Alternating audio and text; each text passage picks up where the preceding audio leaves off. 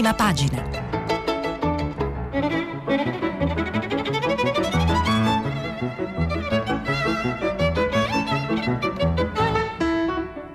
Questa settimana i giornali sono letti e commentati da Marianna Aprile, giornalista del settimanale Oggi. Per intervenire telefonate al numero verde 800 050 333. Sms WhatsApp anche vocali al numero 335 56 34 296. Buongiorno, benvenuti a prima pagina, 12 marzo. Eh, I giornali sono pieni di, come immaginate, virus e vaccini. Eh, fortunatamente non solo, cercheremo di, di, trovare lo spazio anche per dar conto di tutto, di tutto il resto, però cominciamo ovviamente scusate, da lì perché è una giornata importante, perché dopo l'ultimo confronto che è previsto per le nove e mezza eh, con regioni, comuni e comitato tecnico scientifico, eh, con il Presidente del Consiglio Draghi, alle 11.30 ci sarà un Consiglio dei Ministri che eh, deciderà alla luce di, di, dati, andamenti e di tutto quello che ormai abbiamo imparato a maneggiare che cosa succederà, quali saranno le prossime strette, mm, molte delle misure sono state anticipate eh, dai giornali nei giorni scorsi e ve le, abbiamo, ve le abbiamo, raccontate. La novità da segnalare è eh, che non ci sarà un DPCM, ci sarà un decreto legge ed è un cambio di passo se, um,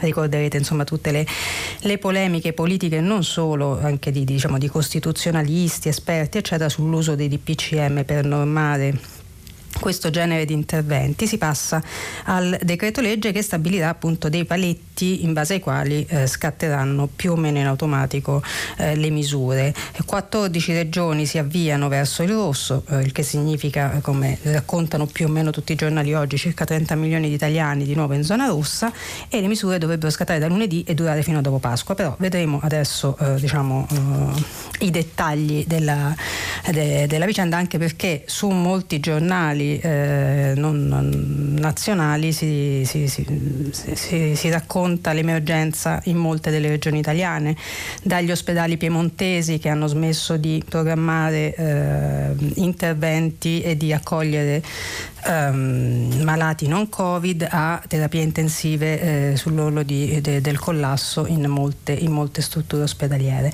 Però il, la notizia di ieri è questo, eh questo caso AstraZeneca, l'ennesimo diremo caso AstraZeneca, eh, sul quale alcuni giornali decidono di... Mh, di titolare in maniera piuttosto allarmista, in realtà cercheremo dalla lettura dei vari articoli di, eh, diciamo, di riportare i fatti e non gli allarmismi. Eh, il fatto qual è? Eh, si sono verificati degli eventi avversi, come li chiamano i, i, eh, i medici, ehm, in un lasso temporale ravvicinato rispetto alla somministrazione di una dose del vaccino AstraZeneca. È avvenuto in alcuni eh, paesi europei, al, ehm, ci sono stati trombosi, arresti cardiaci, al punto che eh, Danimarca, Norvegia e Islanda hanno deciso in via precauzionale di sospendere le vaccinazioni per due settimane, ma sono ehm, eh, morte delle persone, sono stati cinque decessi eh, definiti sospetti eh, anche in Italia, su cui sono aperte delle indagini.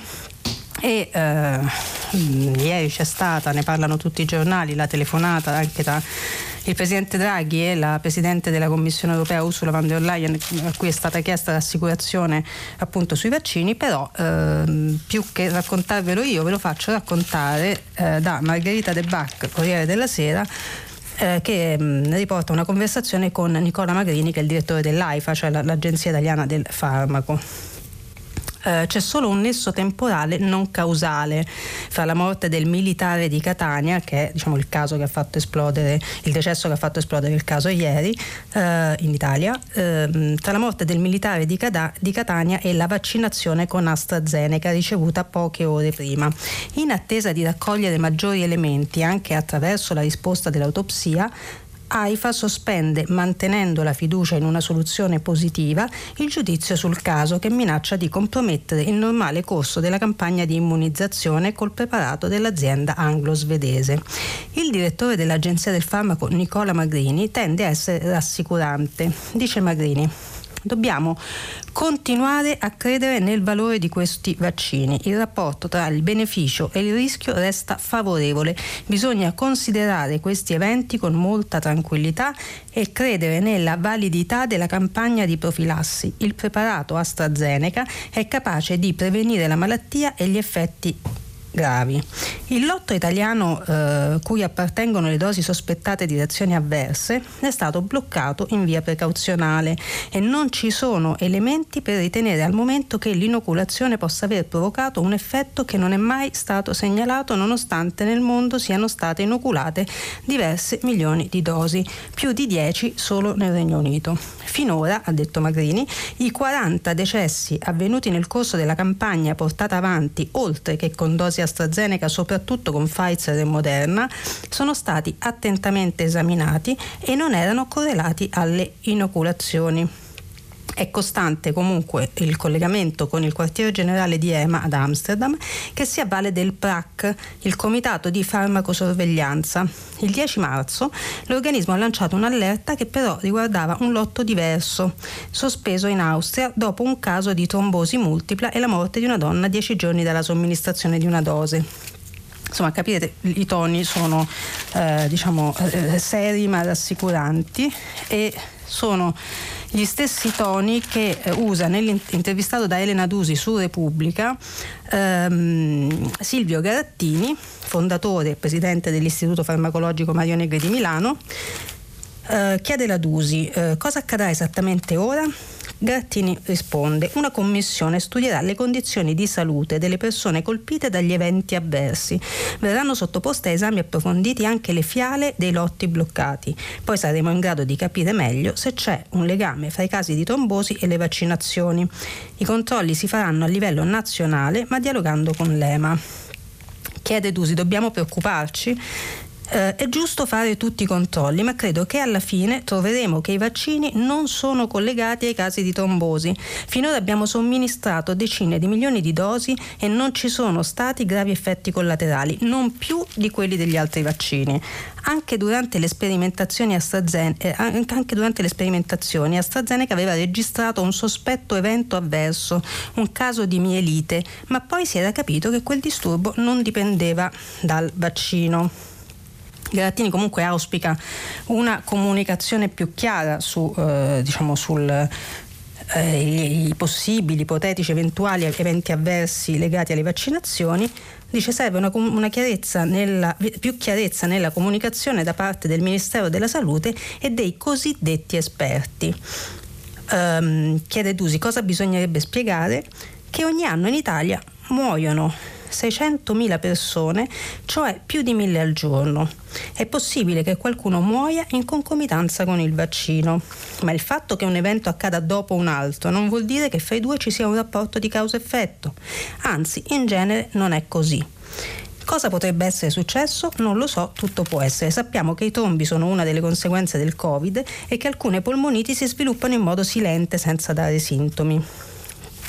Quindi Garattini insomma prudentemente ridimensiona, eh, ridimensiona, l'allarme, che è la stessa cosa che fa sull'intervistato da ehm, Il Giorno, eh, il virologo Pegliasco del Galeazzi di Milano. Ehm, c'è un, diciamo una, una, un altro approccio ai, ehm, ai, vaccini oggi sui giornali che è ehm, diciamo, quello delle precedenze. È, è, un, è, un, tema che è stato sotto traccia un po' nei giorni scorsi sui giornali e non solo, anche insomma, sui social network, sui siti, però diciamo, lo, lo faccio introdurre dal buongiorno di Mattia Feltri. Scrive Feltri, ho compilato una rassegna di categorie e corporazioni che rivendicano il diritto alla precedenza vaccinale per la fragilità delle condizioni e l'essenzialità del ruolo. Dunque la precedenza agli anziani, ai malati e fin qui ci siamo. Precedenza ai medici, agli infermieri, ai conducenti di ambulanza, agli addetti alle pulizie, alle ristorazioni degli ospedali e siamo d'accordo. Precedenza al personale del trasporto pubblico, precedenza alle forze di polizia, chi ha da obiettare? Precedenza ai parlamentari perché senza il, legisla- il legislativo un paese non sta in piedi. Anzi, precedenza anche all'esecutivo e precedenza ai dipendenti dei ministeri.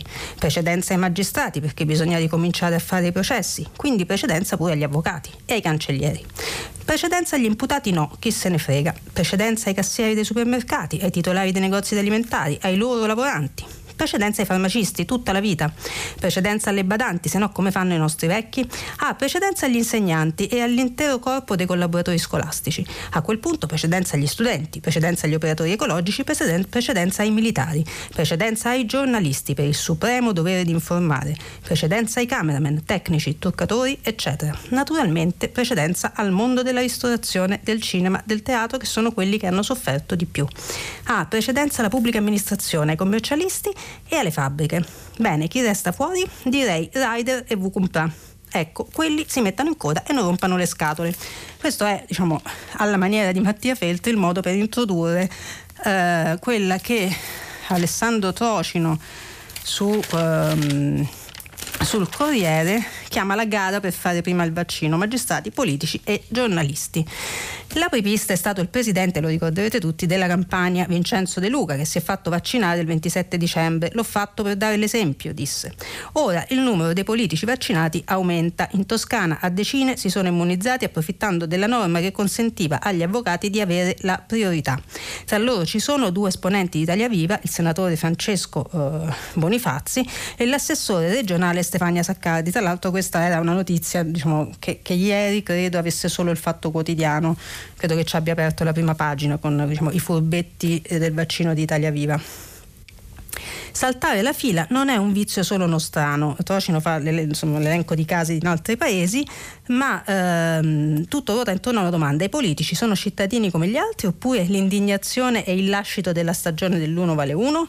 Che è il grande tema che avevamo affrontato anche a proposito della eh, vaccinazione di Mattarella e eh, prosegue con un elenco di virgolettati che, eh, eh, che riportano le, le, le, le, domande fatte ai diretti interessati che in maniera più o meno credibile giustificano la loro eh, precoce vaccinazione in base alla professione svolta o, eh, adesso o un tempo perché ci sono anche diciamo, avvocati che non esercitano tra i, quelli vaccinati in Toscana. Però sempre rimanendo diciamo, su, sul tema, il Fatto Quotidiano, pagina 4 e 5, dedica appunto due pagine alla carica degli ordini, degli ordini, intesa come ordini professionali, appunto, visto che ne avevamo accennato nei giorni scorsi, così ti salto la fila.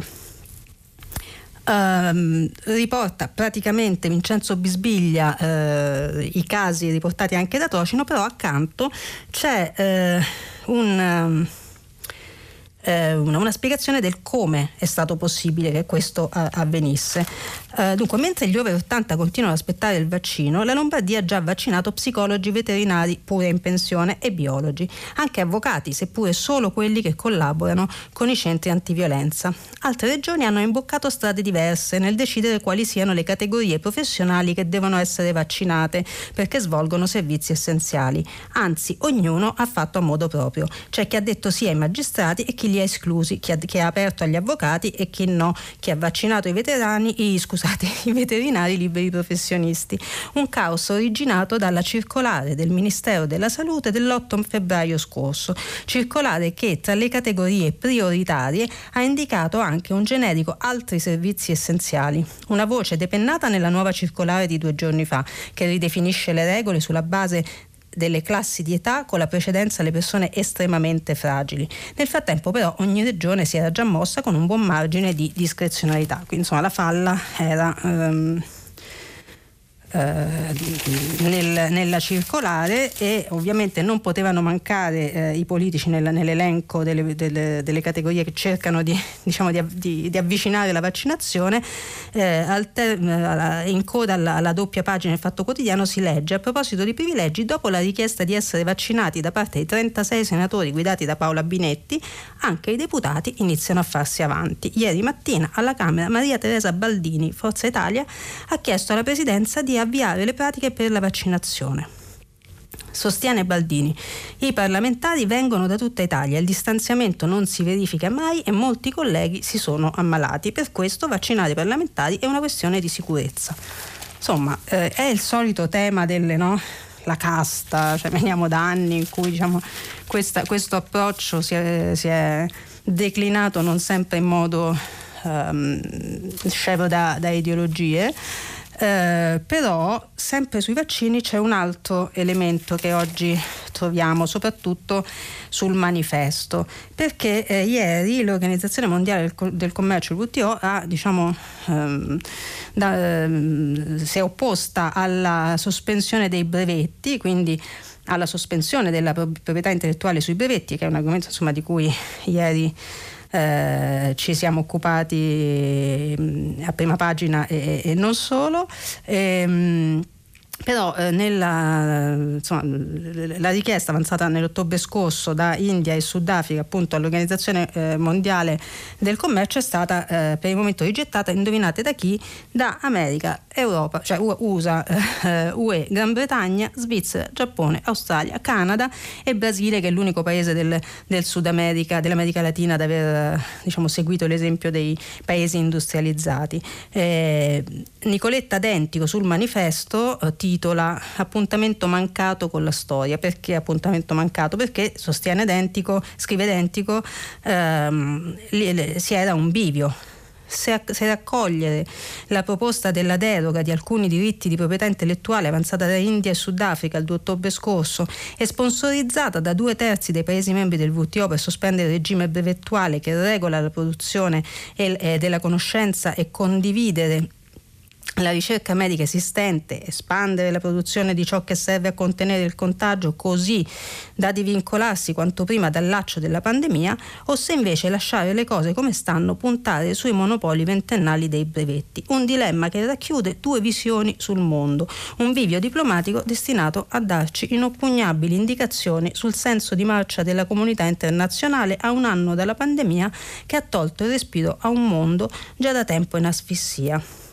Da ottobre a oggi il Consiglio ha discusso la proposta in, di India e Sudafrica otto volte. Il tema è stato abbondantemente sviscerato e approfondito con richieste di ulteriori chiarificazioni, prove di ragionevolezza confluite in un poderoso rapporto che è stato presentato il primo marzo, il primo marzo al Consiglio generale del WTO.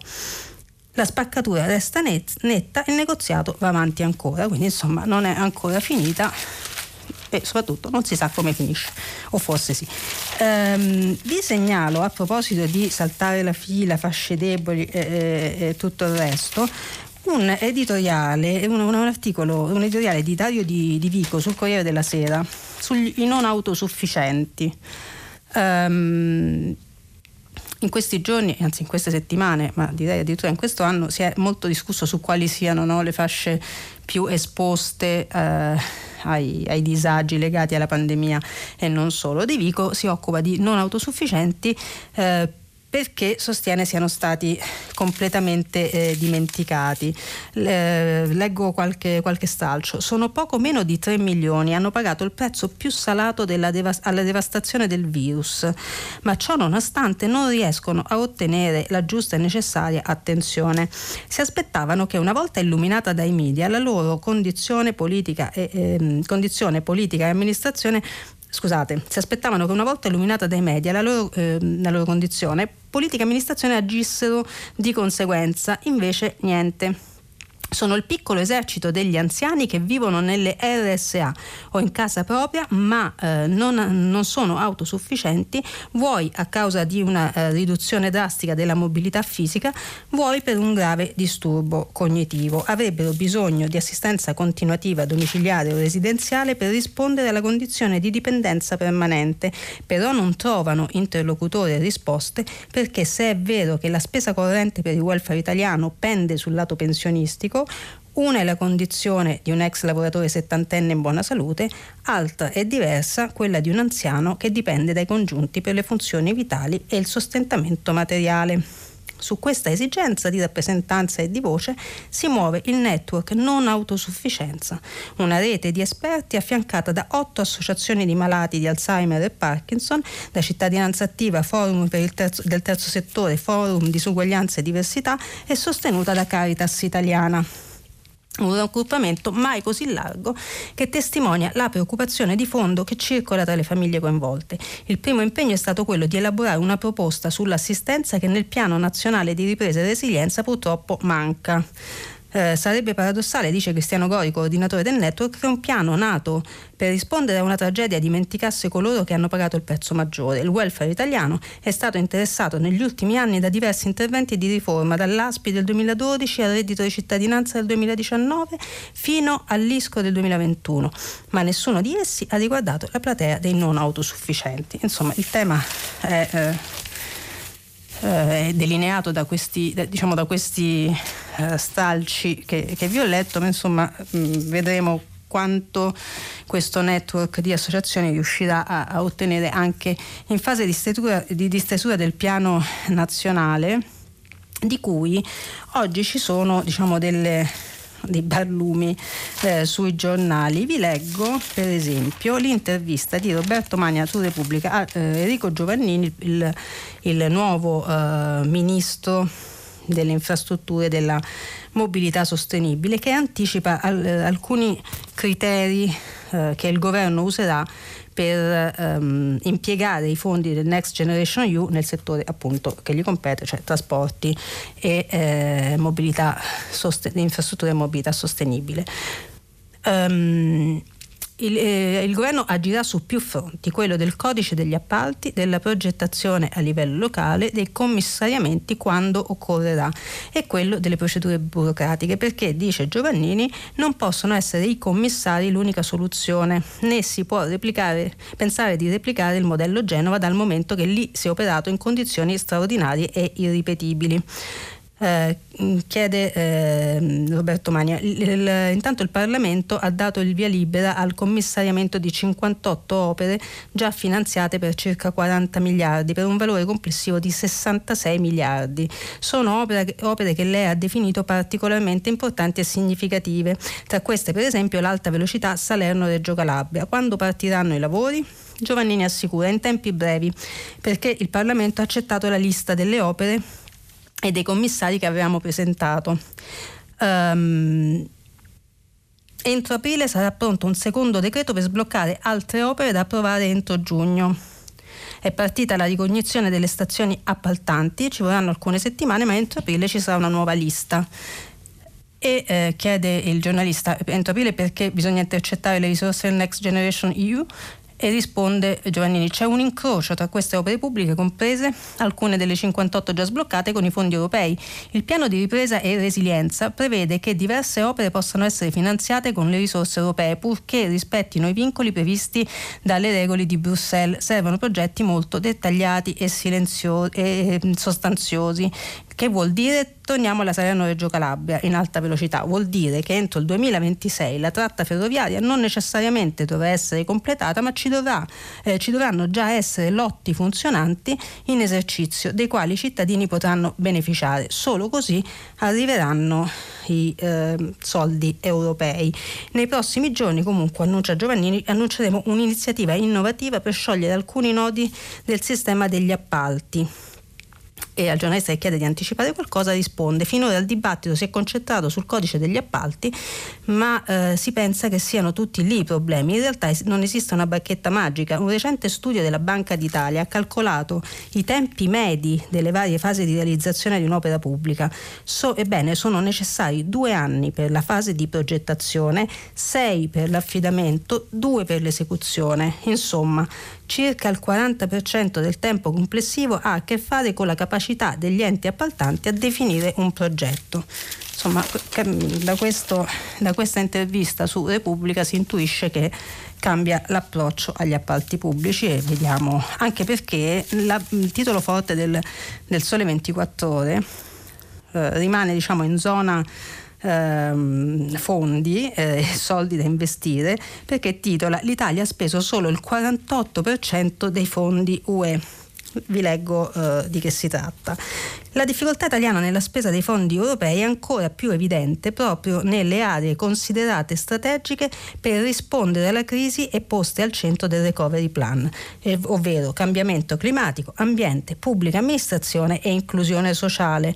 Dall'ultimo monitoraggio della Ragioneria Generale emerge che a fine 2020 della programmazione 2014-2020 l'Italia ha speso il 48,7% su 73,4 miliardi di euro, compreso il cofinanziamento nazionale. La buona notizia è che c'è tempo fino a dicembre 23 per eh, recuperare e vedremo se saremo in grado di farlo, però scrive Carmine eh, Fotina su, sempre sul Sole 24 ore, prosegue. Ehm, la prima lezione per spendere bene le risorse del piano del Next Generation EU dovrebbe essere capire che cosa è successo e che cosa non ha funzionato con i fondi europei del 2014-2020. Um, risulta un avanzamento del 70,1% in termini di impegni e del 48,7% in termini di pagamenti. Quindi, come dire, partiamo da, da, quello che non siamo riusciti a fare per capire come fare meglio quello che dobbiamo fare. Eh, rimaniamo sul. Ehm, su, su cose di soldi, mi verrebbe da dire, con due con due passaggi, uno dal messaggero che è quello che meglio di altri oggi eh, anticipa le misure anticrisi eh, che saranno verosimilmente eh, con, contenute nel, um, nel, decreto sostegni che è il, diciamo, il, nome nuovo con cui chiameremo, chiamiamo il decreto ristori 5 che ricorderete insomma era, era stato licenziato dal governo precedente e che eh, è, è, un po' arenato. Eh, nell'articolo del, di Luca Cifoni sul messaggero si, si, tenta di spiegare anche perché. Cominciamo però dal titolo Sostegni per 47 miliardi, stop ai licenziamenti prorogato fino a giugno. Quando sarà approvato il decreto sostegni? Un interrogativo che ormai viene ripetuto in modo sempre più insistente non solo tra le categorie produttive ma anche all'interno della stessa maggioranza. La risposta più probabile è che il provvedimento sarà approvato dal Consiglio dei Ministri a metà della prossima settimana con una potenza di fuoco che potrebbe abba- eh, andare ben oltre i 32 miliardi dello scostamento di bilancio votato a gennaio dal Parlamento, dal precedente governo, eh, in realtà proprio il tentativo di calibrare in corsa la dotazione finanziaria per adeguarla alle necessità di una situazione pandemica ben più grave di quella immaginata all'inizio dell'anno è uno dei fattori che stanno contribuendo ad allungare i tempi. Quali sono però? Ci sono dei nodi politici ovviamente anche da sciogliere ed è un altro dei motivi per cui i tempi sono allungati. Uno di quelli più delicati, scrive eh, Cifoni, è relativo alla scadenza del blocco dei licenziamenti. Sembra ormai vicina eh, eh, alla soluzione, però, stando alle parole del ministro del lavoro Orlando, che dice andiamo nella direzione di una proroga però per i lavoratori che dispongono di strumenti ordinari sarà legata a un termine che sarà definitivo. Per coloro invece non coperti da strumenti ordinari sarà agganciata alla riforma degli ammortizzatori sociali. In altre parole la situazione attuale sarà congelata fino al 30 giugno con una forma di tutela generalizzata. Dopodiché la protezione dovrebbe essere assicurata in particolare per le piccole imprese e le categorie che attualmente non dispongono di CIG.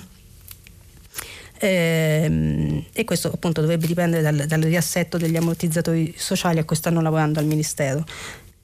Ci sono poi altri grandi capitoli, i sostegni alle imprese che assorbirebbero fino a 12 miliardi, il prolungamento della cassa integrazione, l'orizzonte è quello dell'intero 2021, i nuovi fondi per i trasporti e gli enti locali, le risorse specifiche per la sanità e quelle per le forze dell'ordine. E a proposito di lavoro, eh, garanzie, tutele, il 22 marzo prossimo ci sarà il primo sciopero eh, globale anche in Italia contro eh, la filiera eh, contro, contro, Amazon. A scioperare sarà l'intera filiera coinvolta nelle, nell'attività del gigante eh, ehm, di internet e ehm, ve lo leggo, eh, su, è raccontato molto bene sia sulla stampa che sul manifesto, ve lo leggo sul manifesto perché ieri la stampa ha imperversato. Il primo sciopero di tutta la filiera Amazon al mondo avverrà in Italia lunedì 22 marzo. A proclamarlo i certo non rivoluzionari sindacati confederali dei trasporti, ovvero FILT CGL, FIT CISL e WILT. Rispetto alle mobilitazioni nel resto del pianeta, la novità italiana sta proprio nel fatto che vengono uniti nella protesta tutti i lavoratori che preparano, smistano e consegnano nelle case degli italiani ben un milione di pacchi al giorno. Si va dai circa 9.000 lavoratori diretti di Amazon Italia Logistica che operano negli hub e nelle station cioè i magazzini più piccoli, eh, ma accanto a loro sempre più spesso e non solo nel periodo natalizio, ci sono circa altri 9.000 lavoratori interinali che portano il rapporto lavoratori fissi e precari a uno a uno. Vanno poi aggiunti circa 1.500 lavoratori in appalto che in alcuni hub come quello di Rovigo gestiscono completamente il magazzino Amazon poi ci sono 19.000 driver, gli autisti che portano il pacco direttamente a casa, la cui vita è stata mirabilmente descritta in Sorry We Missed You di Ken Loach. Nessuno di loro è dipendente diretto di Amazon perché il gigante di Jeff Bezos si appoggia a una pluralità di aziende di, concor- di corrieri riunite in Asso Espressi. In totale dunque la filiera di Amazon in Italia dà lavoro a 40.000 addetti in espansione vertiginosa. In teoria a tutti viene applicato il contratto nazionale della logistica e per questo sono i sindacati dei trasporti ad aver costruito faticosamente una piattaforma di filiera e a chiedere ad Amazon un contratto di secondo livello. Poi da questo punto in poi le versioni dis- sono discordanti perché appunto chi sciopererà sostiene che Amazon non si sia eh, mai seduto davvero al tavolo per, ehm, della trattativa con i sindacati per cercare di eh, rispondere in qualche misura alle, alle richieste dei, dei, lavoratori, Amazon smentisce e insomma il 22 comunque è previsto lo sciopero e, e, ed è una, a suo modo nel, diciamo, nel mondo del lavoro di oggi è uno sciopero epocale. Eh, passiamo a, a, alla politica, però poca. nel senso vi segnalo Piero Colaprico su Repubblica che intervista il sindaco di Milano, Sal, di Milano Beppe Sala che annuncia eh, la sua adesione ai, verdi, eh, adesione ai Verdi europei. La mia svolta green, vado con i Verdi europei, tra i dem troppe correnti. Chiede Colaprico. Ricordate, insomma, Sala è eh, sindaco di Milano e soprattutto è candidato nuovamente alle prossime elezioni amministrative sempre, sempre a Milano, quindi cerca la riconferma eh, chiede Colaprico perché decide ora? Eh, perché eh, adesso questi miei due percorsi, quello di sindaco e di appassionato ecologista, si uniscono e per me aderire ai verdi europei significa prima di tutto fare meglio il sindaco di Milano e rendere Milano una città sempre più protagonista nello scenario internazionale. La mia eh, non è una scelta sorprendente, è una scelta eh, ponderata. Sono pronto per altri 5 anni da sindaco e sono anche vicepresidente del C40, l'organizzazione che raccoglie le principali città del mondo. Abbiamo contribuito a rendere Milano migliore negli indici di qualità della vita senza stravolgerla. E, mm, si, si, insomma, si, si, affronta in maniera molto approfondita questa decisione di Beppe Sala, però io vi, vi porterei su, una, su de, una, delle domande perché diciamo, amplia a livello nazionale eh, eh la, la, la, discussione, cioè la tira anche un po' fuori da Milano. Eh, Colaprico ovviamente tiene conto delle alleanze elettorali, eh, chiede conto delle alleanze elettorali previste per le elezioni milanesi e gli chiede: è realistico parlare di un'alleanza organica a Milano con i 5 Stelle? Sapete che il tema alleanze organiche con i 5 Stelle è un po' il, l'elefante nella stanza, la mucca in corridoio, insomma, come, lo vogliamo chiamare. Eh, risponde Sala, eh, chiariamo due principi. Primo, la mia coalizione è e resta di centrosinistra. Secondo, le alleanze per Milano si decidono a Milano. Vediamo se i 5 Stelle faranno in Italia e in Europa una scelta di campo. Ho comunque una certezza granitica da amministratore. I milanesi, più che sulle alleanze fra i partiti, vogliono proposte e risposte sugli asili, sulla salute delle loro imprese sulla qualità della loro vita. Noi con l'idea della Milano dove hai tutti i servizi a 15 minuti a piedi da casa stiamo rivoluzionando i quartieri popolari come non era mai stato fatto finora. E a proposito di beghe nazionali, oggi è il giorno in cui Enrico Letta dovrebbe sciogliere la riserva e tutti danno per scontato che la risposta sarà sì e che quindi eh, accetterà la chiamata per essere il nuovo eh, segretario del Partito Democratico. E, ehm, ci sono ovviamente tutti i retroscena, tutti i commenti, tutto, però diciamo sono abbastanza fotocopia rispetto a quelli che abbiamo letto e ascoltato in questi giorni. Preferisco eh, impiegare qualche eh, istante a leggervi Alessandro Campi dal Messaggero che fa un'analisi un po' più ampia diciamo, rispetto a, alle beghette interne ai partiti.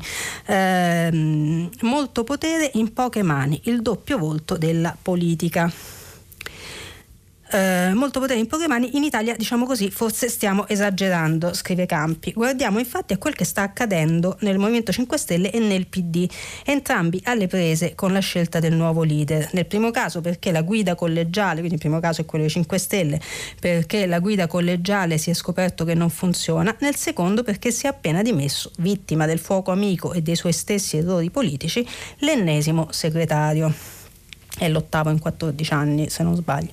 Il Movimento 5 Stelle è nato con questo marchio di fabbrica, potere cittadini comuni, uno vale uno, niente delega in bianco, il parlamentare come portavoce dell'elettore, rotazione delle cariche come antidoto alla corruzione e alla routine del governo, collegialità nelle scelte, consultazione diretta degli iscritti per ogni decisione importante, insomma la democrazia quella vera, diretta, partecipata, trasparente, istantanea grazie alla rete.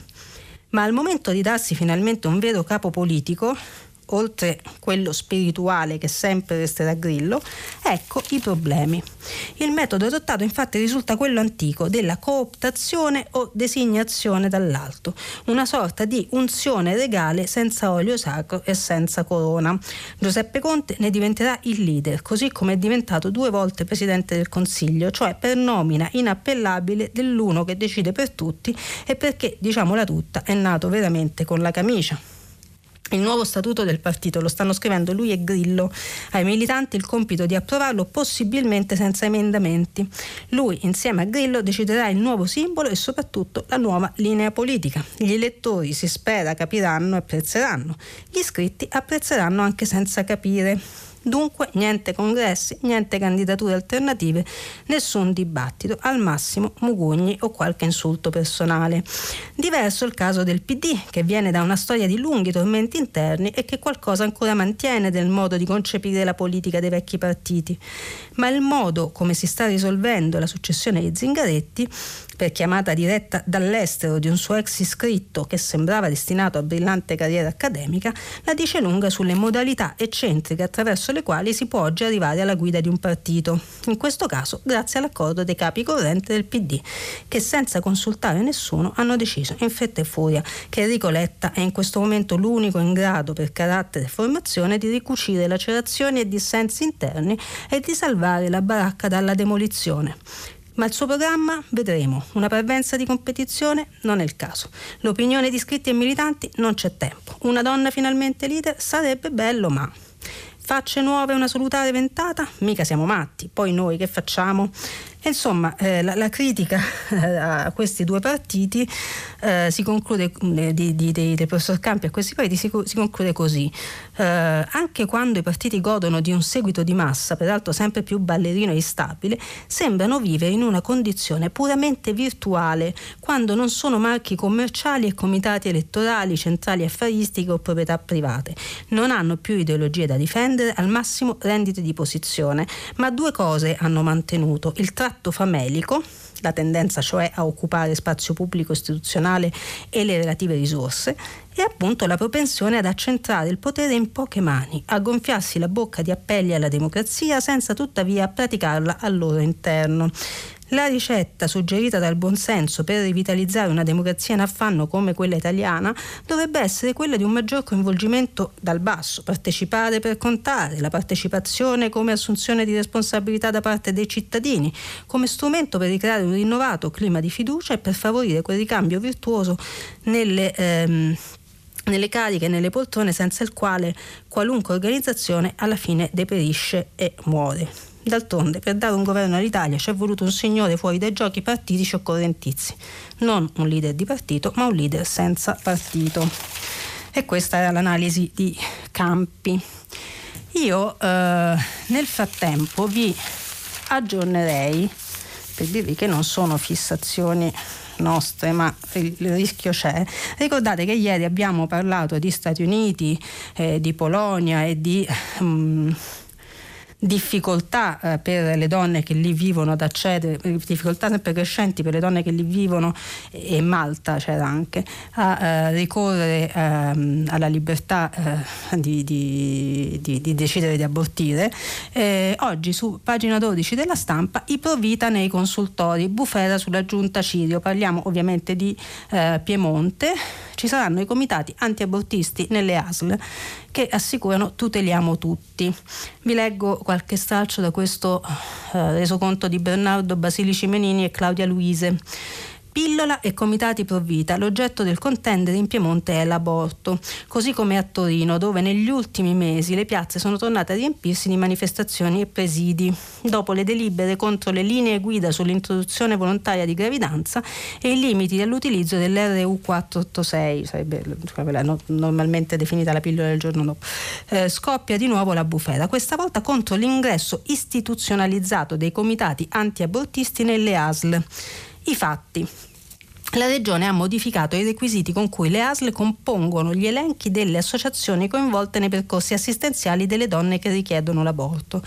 Tra questi è inserito, virgolettato dal, dalle linee guida, presenza nello statuto della finalità di tutela della vita fin dal concepimento e o di attività specifiche che riguardino il sostegno alla maternità e alla tutela del neonato ed è la prima parte della frase a finire sotto la lente, quella con cui i Provita vengono invitati ufficialmente. In poche ore è scoppiato il putiferio, 36 associazioni hanno scatenato la mobilitazione e da ogni parte politica sono stati lanciati allarmi e c'è l'elenco degli allarmi, c'è la sindaca di Torino Appendino, c'è Laura Boldrini, insomma c'è soprattutto, come è giusto, grande attenzione.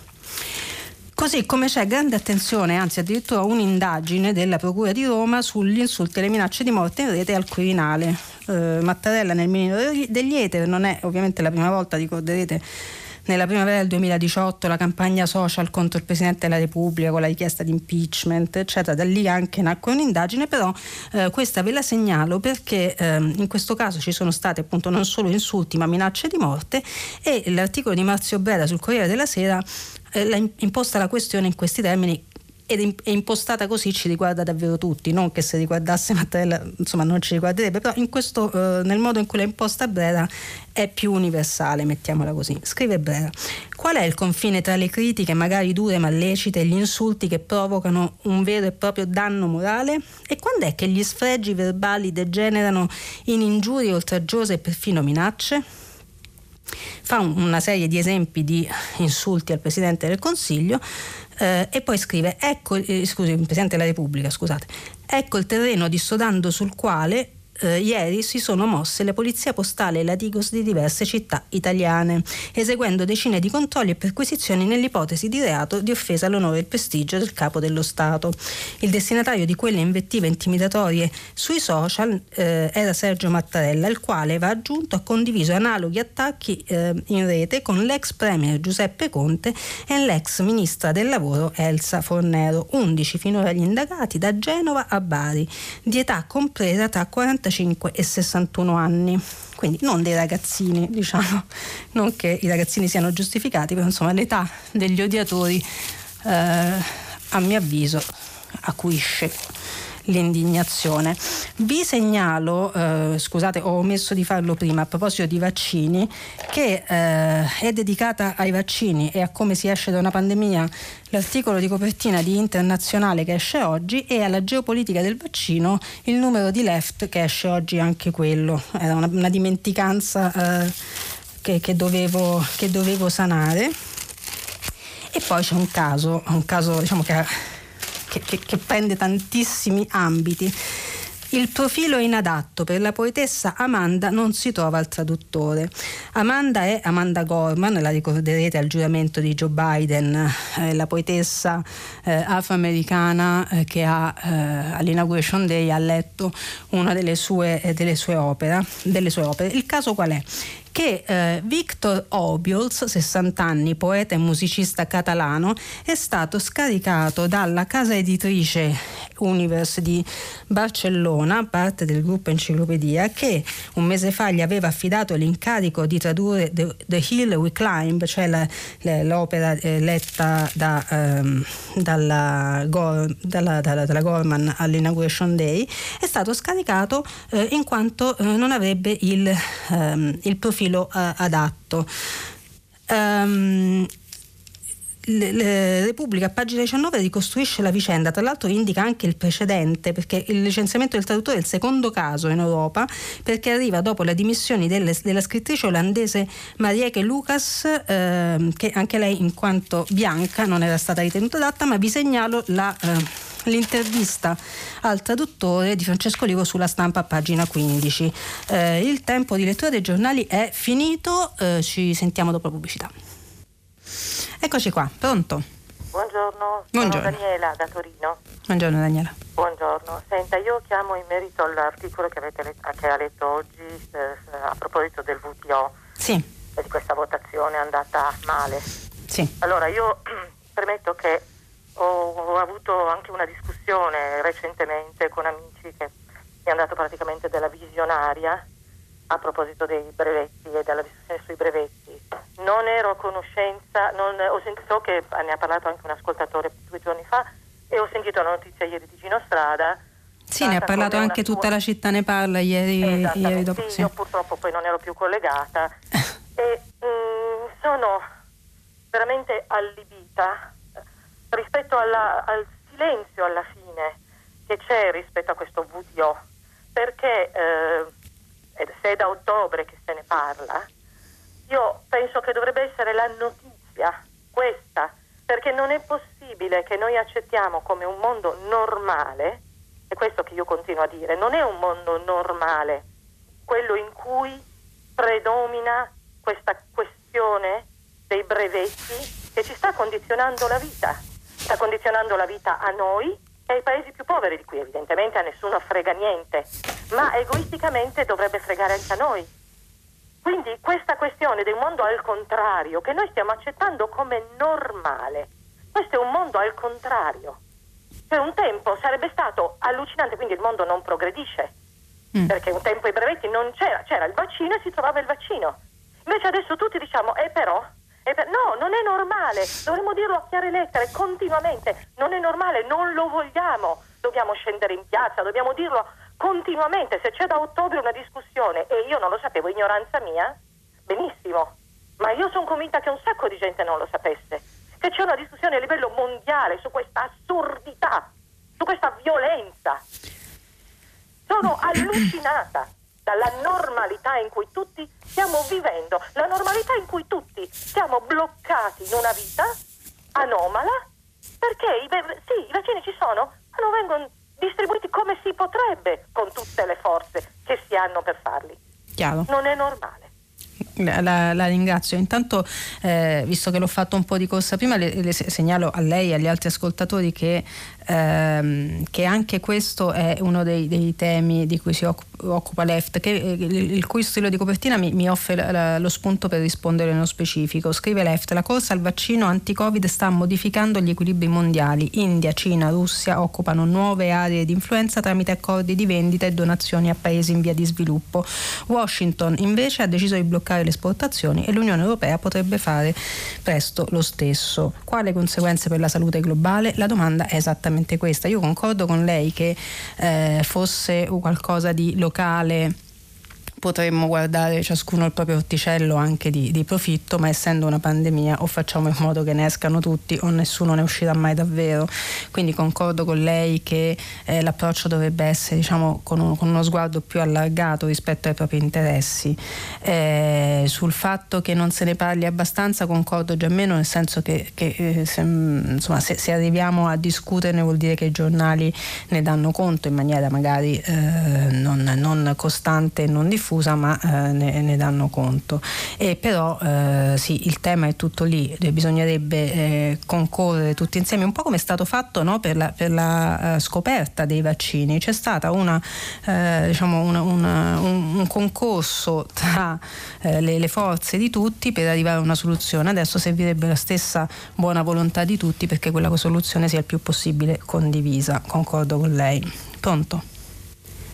Eh, buongiorno, sono Gianfranco da Roma.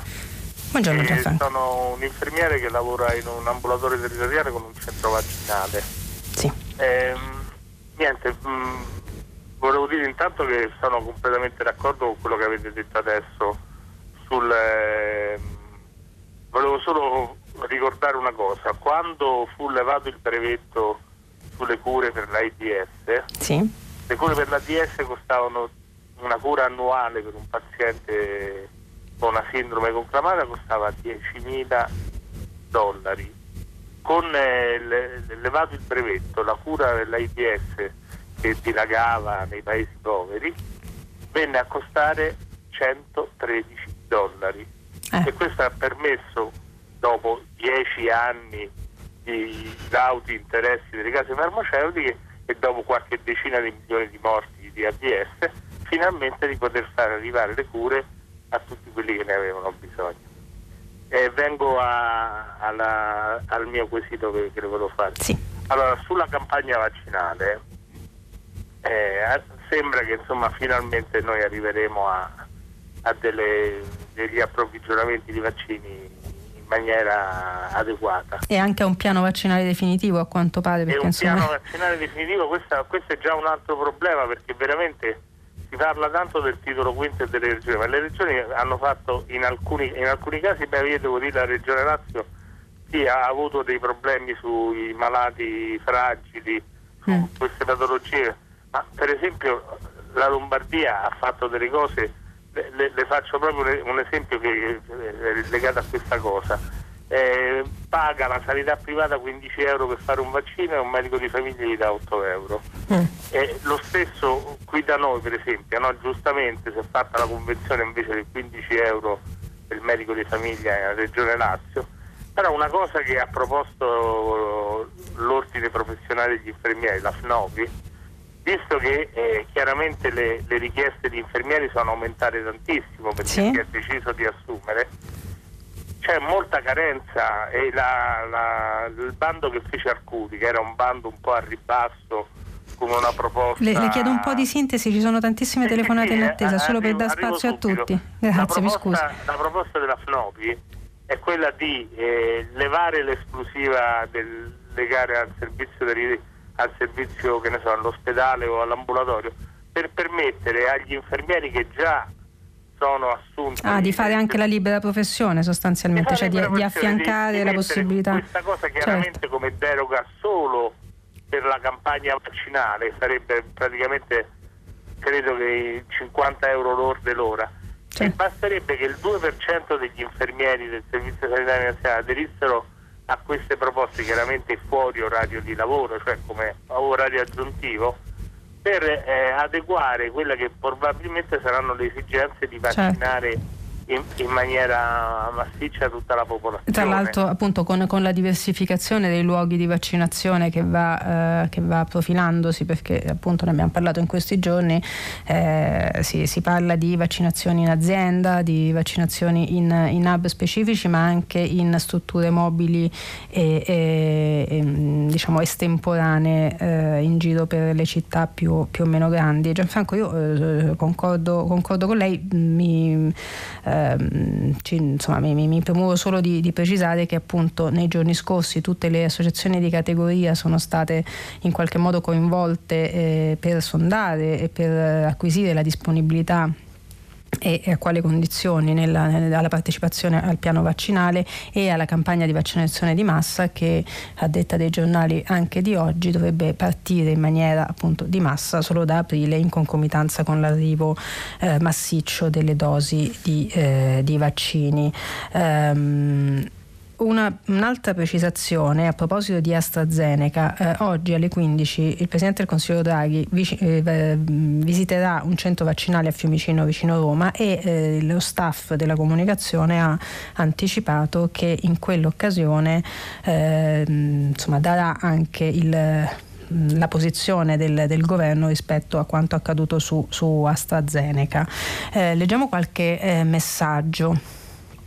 Um, Dunque, sempre a proposito di vaccini, eh, Fabrizio, buongiorno, non sono un medico, ma a buon senso il rischio di, di, un farmaco come un vaccino possono essere nella formulazione ma anche nella realizzazione. Per quest'ultima credo che mettere fretta ai produttori con i quali si sono sottoscritti contratti poco realistici sia un comportamento poco o affatto saggio. Cosa ne pensa? Guardi, io non, non ho ovviamente gli elementi per valutare se eh, diciamo, i tempi stretti e le grandi produzioni da immettere ehm, sul, sul, mercato degli accordi con i paesi che, che, che, appunto, che li hanno stipulati possano aver o possono influito su, sulle linee produttive. Mm, ci tengo però a sottolineare una cosa e la ringrazio per avermi dato la possibilità di farlo. E io Mm, ci tengo a sottolineare che se stiamo parlando di un singolo lotto, addirittura di una singola fiala, è perché pur in quella fretta a cui lei fa riferimento e pur nei tempi così stretti di realizzazione di, di commercializzazione dei vaccini, eh, è stata comunque prevista una filiera di controllo eh, capillare che in casi drammatici come quello di cui stiamo parlando, di questi decessi eh, così ravvicinati alla somministrazione, permette di verificare eh, il più possibile quale possa essere il passaggio che è andato storto, se sia dipeso dalla filiera del vaccino o se eh, possa essere dipeso dalle condizioni di salute pregresse di chi l'ha ricevuta o addirittura dal, eh, ahimè, dal, dal caso perché a volte come diceva Garattini esiste anche, eh, esiste anche quello Um, to- dunque, Federico da Firenze in Toscana in ritardo sulla vaccinazione degli anziani, mentre invece si vaccinano avvocati e assessori. Non si capisce quali rischi corrano. Eh, sì, eh, quello che, che, leggevamo prima è la denuncia eh, che fanno molti giornali ehm, oggi. Ehm, c'è un, un, messaggio non firmato, anzi vi invito a firmarli sempre così vi, mi rivolgo a voi in maniera più diretta, eh, però eh, ve lo leggo. Non penso sia affatto disdicevole per l'occasione una riflessione sul grado di importanza sociale delle professioni, con nulla togliere alla maniera umana, all'entusiasmo per la professione del domani ancora da inventare e l'irrisolvibile rispetto per le scelte e le condizioni personali, se non nel senso di giustizia, che è al cuore dell'esercizio della politica nel bene e nel male.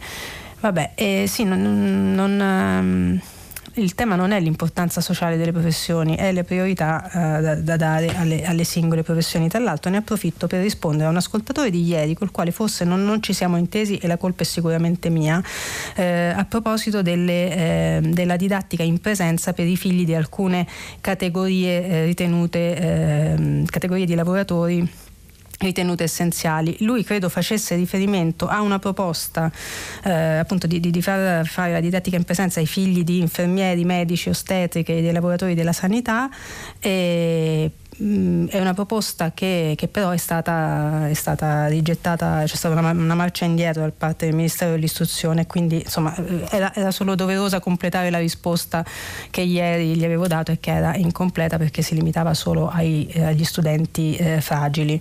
Pronto? Eh, buongiorno signora, sono Antonello da Crema. Buongiorno Antonello. Congratulazioni per la sua conduzione che è stata molto piacevole. Grazie a lei. Senta, io parto da, da, una trasmissione che ho visto ieri sera, Piazza Pulita, sì. dove hanno fatto un'indagine, penso piuttosto seria, sulle mascherine. Allora, sembra che non ce ne sia una che funziona. Fra, fra quelle fashion, no ma veramente, una cosa gravissima, fra quelle fashion, quelle chirurgiche che vanno in una sola direzione, e quelle cinesi che non si sa quelle che, che sono omologate in un modo piuttosto che in un altro. Poi l'ho fatto vedere pullman, mezzi pubblici, di cui ogni tanto qualcuno parla ma non si, non si insiste mai su questa cosa, pieni di persone con tutte queste mascherine patchwork messe in tutti i modi.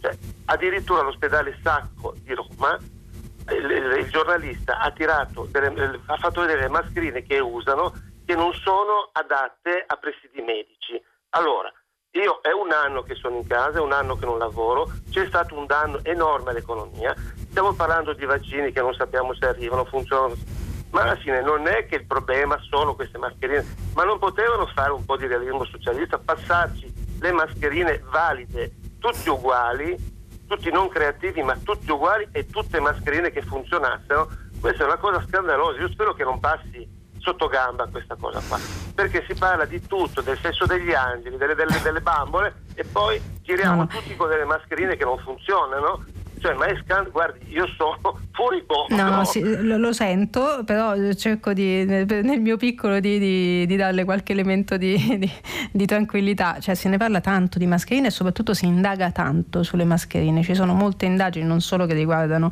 quelle di cui si parla più spesso, eh, che riguardano la struttura commissariale, ma fin, che, che, che, sono nate eh, di recente, ma fin dai primi eh, giorni della pandemia, se ricorda, sono nate indagini su le modalità di, di, approvvigionamento delle mascherine e soprattutto sulla qualità delle mascherine. Ricordo un'indagine che aveva coinvolto anche eh, la, la, mm, l'ex presidente della Camera Pivetti su delle mascherine con una certificazione che era dubbia, cioè, cioè, nel senso fin da subito ci si è posta la questione di quanto affidabili siano le mascherine che circolano in Italia, così come a proposito del, della produzione interna fin da subito si è capito quanto madornale sia stato nel, nel passato l'errore di eh, smettere di produrle qui e di comprarle all'estero eh, a basso costo e quindi eh, anche attraverso la struttura commissariale si, è, si sono avviate eh, da una parte le mh, conversioni di alcune eh, fabbriche che, che, prima producevano altro e si sono messe a produrre mascherine,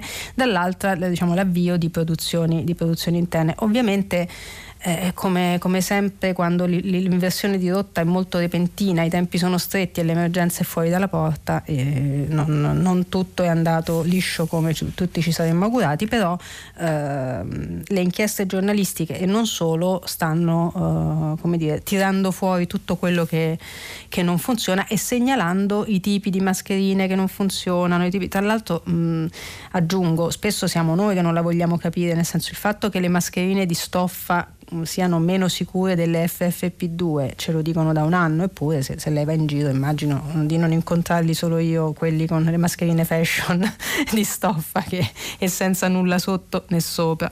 Quindi insomma a volte siamo anche noi. Io ringrazio Chiara da Cuneo che con un messaggio mi permette di, eh, di rettificare una cosa che prima leggendo ho, eh, ho, ho semplificato eh, sbagliando, quindi la ringrazio.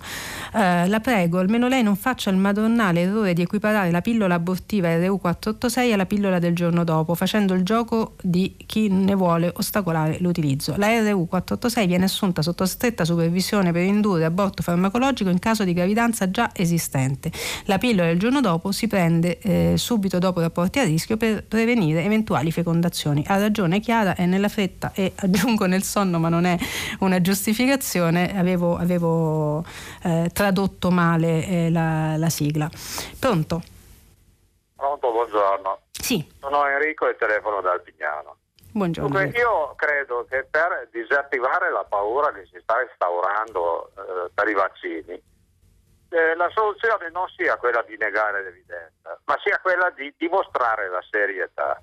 Sì. Allora, per quanto riguarda il vaccino dell'AstraZeneca, circa un paio di mesi fa abbiamo incominciato a dire, quelli che sanno, quelli dell'EMA, eh, che eh, al massimo si poteva somministrare fino ai 55 anni.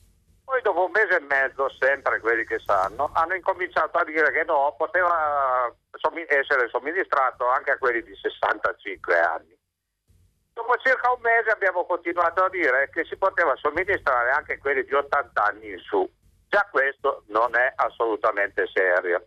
Ora, eh, eh, io credo che eh, la roulette russa, che sempre la tecnica dell'EMA ha definito per quanto riguarda il vaccino il Sputnik, Sputnik sì. ecco appunto, facendo eh, arrabbiare molto Putin. In questo caso la roulette russa c'è AstraZeneca. Allora io capisco che tutti i virologi oramai sono scatenati, supportati dalla politica a dire che ma sì, qualche effetto collaterale. Ma se l'effetto collaterale sono io e vado a finire al cimitero, lei capisce che la cosa potrebbe anche no, un attimo. Ora, adesso incomincio a capire perché c'è tutta la burocrazia prima di essere vaccinato, con cui bisogna firmare che tu ti assumi tutta la responsabilità. Vabbè, ma quello anche quando estrai un dente, però mi permetta. Cioè, no, senso... io dentista non mi ha mai fatto firmare niente. No, quando fa un'anestesia firma. Però eh, ho capito qual è il punto. Le vengo, oh, le vengo, dietro su un dato, e cioè che su AstraZeneca pesi molto un pregiudizio legato a una serie di inciampi pregressi. Eh, prima quelli durante il trial, durante la, la, la, la sperimentazione, le fasi di sperimentazione sperimentazione, non so se ricordate, no? c'era stato il problema dell'efficacia della dose intera, della mezza dose, eccetera, che ne ha ritardato la, la, la, l'approvazione. Adesso, poi c'è stato nel mese di febbraio, eh, cioè noi abbiamo iniziato il primo febbraio con la notizia che era stata approvata per gli, under 55, cioè eh, tra i 18 per, per, per, mm, cittadini dai 18 ai 55 anni. Il 22 febbraio ci è stato detto che andava bene anche per quelli fino a 65 anni. Eh, il 7 marzo è venuto fuori no, va bene per tutti, anche gli ultraottantenni, a patto che non abbiano ehm, condizioni di salute severe gravi. E questo, questo, tentennamento io capisco che possa alimentare eh, quello che lei chiama la, la, l'idea di una roulette russa, però ci andrei, eh, ci andrei, cauta. Io non voglio negare l'evidenza, come dice lei, però proprio puntare sulla, sulla serietà. Perché c'è stato questo tentennamento? Perché semplicemente.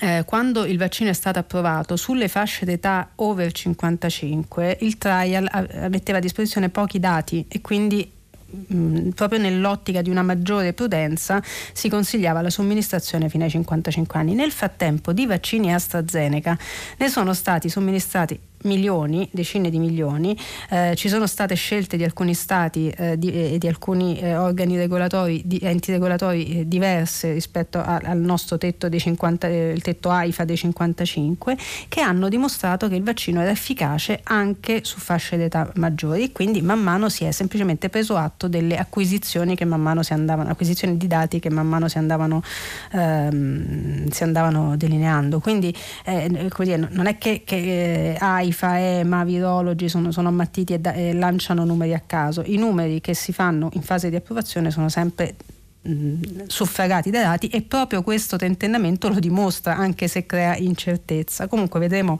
eh, eh, come, come, andrà a finire l'indagine eh, sul nesso tra la vaccinazione e queste reazioni avverse. Pronto? Pronto? Pronto, buongiorno. Buongiorno, chi è? chiamo Antonio Tintori e telefono relativamente a alcuni dati scientifici che abbiamo pubblicato. Io sono del Consiglio Nazionale delle Ricerche. Non ho capito, lei è? Io sono del Consiglio Nazionale delle okay, Ricerche. Del CNR, ok. Esatto, del CNR e mh, relativamente a un discorso che si aggancia comunque ai problemi derivanti dalla pandemia che è quello del cyberbullismo e della eh, diffusione dell'iperconnessione, mm-hmm. in particolare tra gli adolescenti. Ora, eh, quello che mm, mi sarebbe piaciuto dar conto rapidamente è appunto degli esiti di uno studio che è stato già pubblicato su rivista internazionale, attraverso i quali, il quale eh, sono stati identificati i fattori eh, diciamo, che eh, spingono a un coinvolgimento nel fenomeno sia del bullismo che del cyberbullismo, oppure riescono appunto ad ostacolare questo, questo tipo di eh, fenomenologia. E tra diciamo, i fattori eh, di rischio cosiddetti sono stati identificati la tolleranza al razzismo, alla xenofobia, all'omofobia, alla violenza di coppia, nonché mm. sotto il profilo psicologico eh, alti livelli di autostima. Tra cui i fattori invece che sono protettivi, quindi che evitano per i più giovani il coinvolgimento in questi problemi, sono emersi una, la presenza di una bassa tolleranza al consumo di alcol e droghe, e soprattutto la presenza di fiducia nei confronti della rete sia amicale sia familiare, oltre che naturalmente l'essere donna, sappiamo che le donne sono comunque ad esempio meno coinvolte, ma meno coinvolte però, ecco, non, non che non siano coinvolte. Questo... C'è, c'è una, una, prevalenza di, di, genere maschile negli atti di cyberbullismo? E... C'è sempre stata nelle serie storiche, storicamente appunto, quindi c'è sempre stata, però col tempo sembra che i dati ci indichino, uh, non dico che si vada verso un pareggio, ma comunque diciamo, c'è sempre un maggior coinvolgimento rispetto agli anni passati delle donne in questi, in questi fenomeni. Poi naturalmente ci sono delle distinzioni che andrebbero fatte per livello eh, geografico, eccetera. Naturalmente su queste problematiche influisce sempre eh, fortemente anche il, livello, il background familiare, quindi il livello di istruzione della famiglia, dei giovani e tutte quelle componenti anche educative che eh, derivano dalla scuola, quindi anche dalla scuola mm. frequentata, un conto un ragazzo che frequenta un liceo, una ragazza che certo. frequenta un liceo, un conto l'istituto tecnico oppure ehm, professionale. Ora, eh, questo, questo, studio ha una particolare rilevanza, oltre perché ha definito appunto questi fattori di rischio e di protezione, anche perché si inserisce in questo discorso appunto del Covid-19 che ci ha costretto all'interno delle abitazioni, chi per studio, chi per lavoro, chi per E ci ha costretto all'iperconnessione. A, a, a, sempre, a stare sempre esatto, connessi eh, con qualche device. Questo da dati che abbiamo anche di un altro osservatorio, questo era appena annunciato l'osservatorio sulle tendenze giovanili, ma noi abbiamo anche l'osservatorio sugli effetti psicosociali della diffusione del Covid, ci dicono che c'è appunto una grande ondata di iperconnessione che probabilmente porterà anche in Italia un effetto di internet addiction, quindi di dipendenza proprio dal, da, questo strumento, da questa strumentazione. Dove possiamo trovarlo questo studio così? Siccome abbiamo poco tempo vorrei però mettere chi ci ascolta studi, in condizioni gli, di, di, eh, di Assolutamente, gli, gli, studi sono pubblici. Sul sito del CNR? Sul sito del CNR, in particolare dell'Istituto di ricerche sulla popolazione e le politiche sociali. Io Perfetto. sono il referente del gruppo di ricerca mutamenti sociali, valutazione e media di MUSA e all'interno delle nostre pagine ci sono diciamo, già diversi risultati. Poi ci sono pubblicazioni comunque eh, internazionali, ripeto, ce ne sono diverse già su questi studi che possono essere reperite in rete. Ottimo. No, la ringrazio e mi scuso se, se, le ho messo un po' di fretta, ma abbiamo tantissimi ascoltatori che, che, che, aspettano di parlare, però ci tenevo appunto a dare un riferimento su dove eh, approfondire questi dati che eh, diciamo, sono relativi e la ringrazio per averceli proposti eh, a, a, un fenomeno che non solo causa mh, pandemia e, e, diciamo, reclusione e didattica a distanza e smart working ci, eh, ci, riguarda un po' tutti, insomma, quindi vi invito a, a cercare trovarli sul sito del CNR. Pronto? Sì, buongiorno. Alessandro dalla provincia di Genova. Buongiorno Alessandro. Eh, ascoltavo di Amazon che in pratica ha tradotti, tradotto in numeri estremi a un dipendente risultano cinque collaboratori, quindi precarietà dilatata, però perlomeno tracciabile. E poi sentivo della necessità di ricorrere ad appalti più di più. No, non ho capito, di correre a? Appalti. Ah ok, no, scusi allora, ma è andata un attimo degli appalti per, per, diciamo, per calare il recovery, soldi europei, diciamo più dinamicamente sì. verso l'esigenza da appalti più fluidi. Ora, il, il modello Amazon, peraltro replicato da tutti i player anche nazionali, anche poste italiane, ricorre a, una, a un abbruttimento poi della gestione delle consegne, una sovrapposizione, via discorrendo, magari anche con meno efficienza.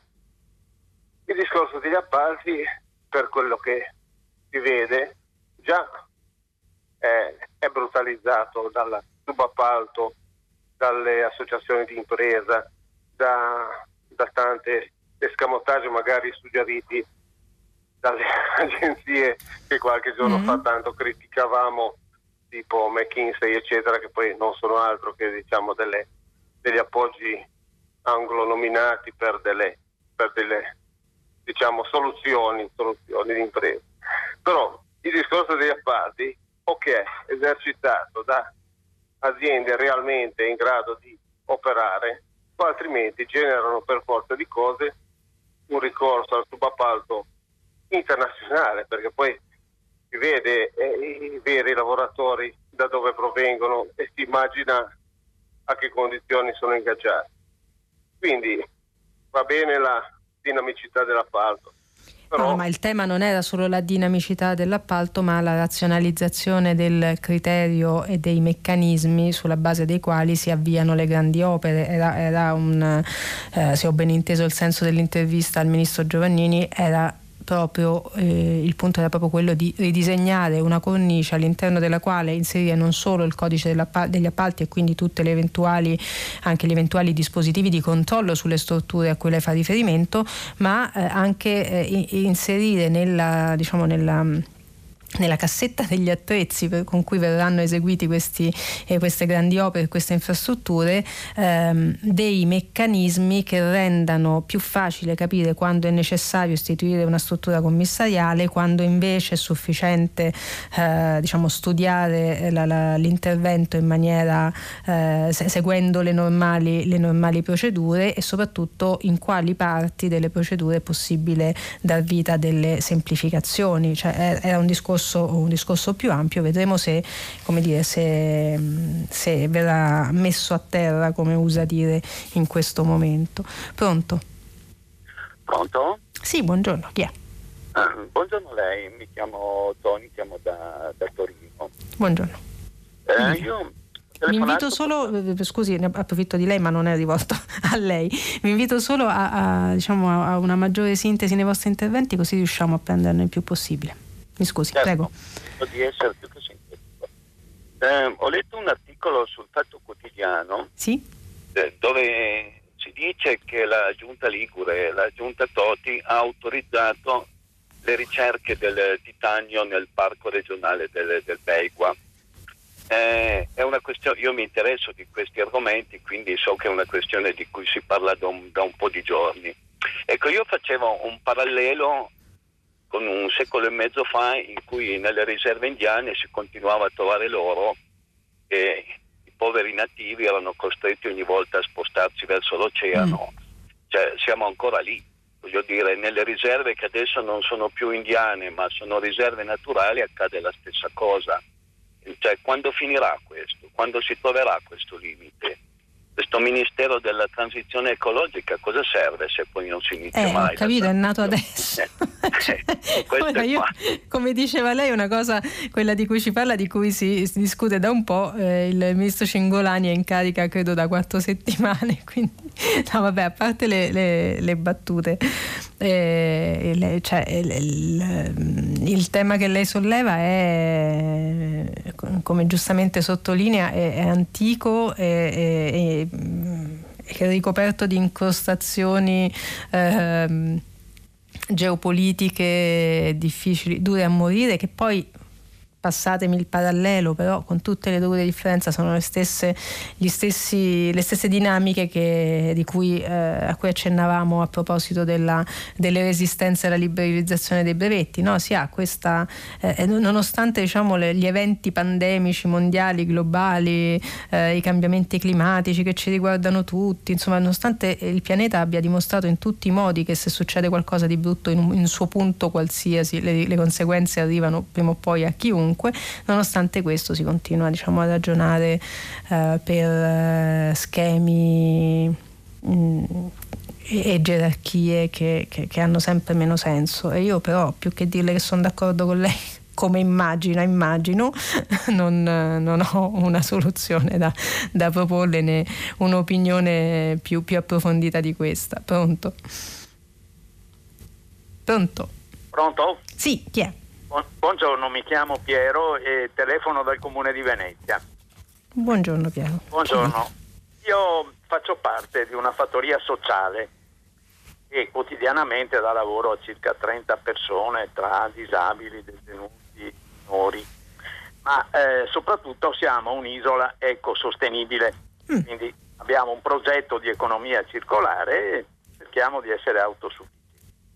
In più siamo certificati bio e quindi tutti i prodotti che noi facciamo vengono trasferiti ai consumatori con mezzi anche. Che cosa producete?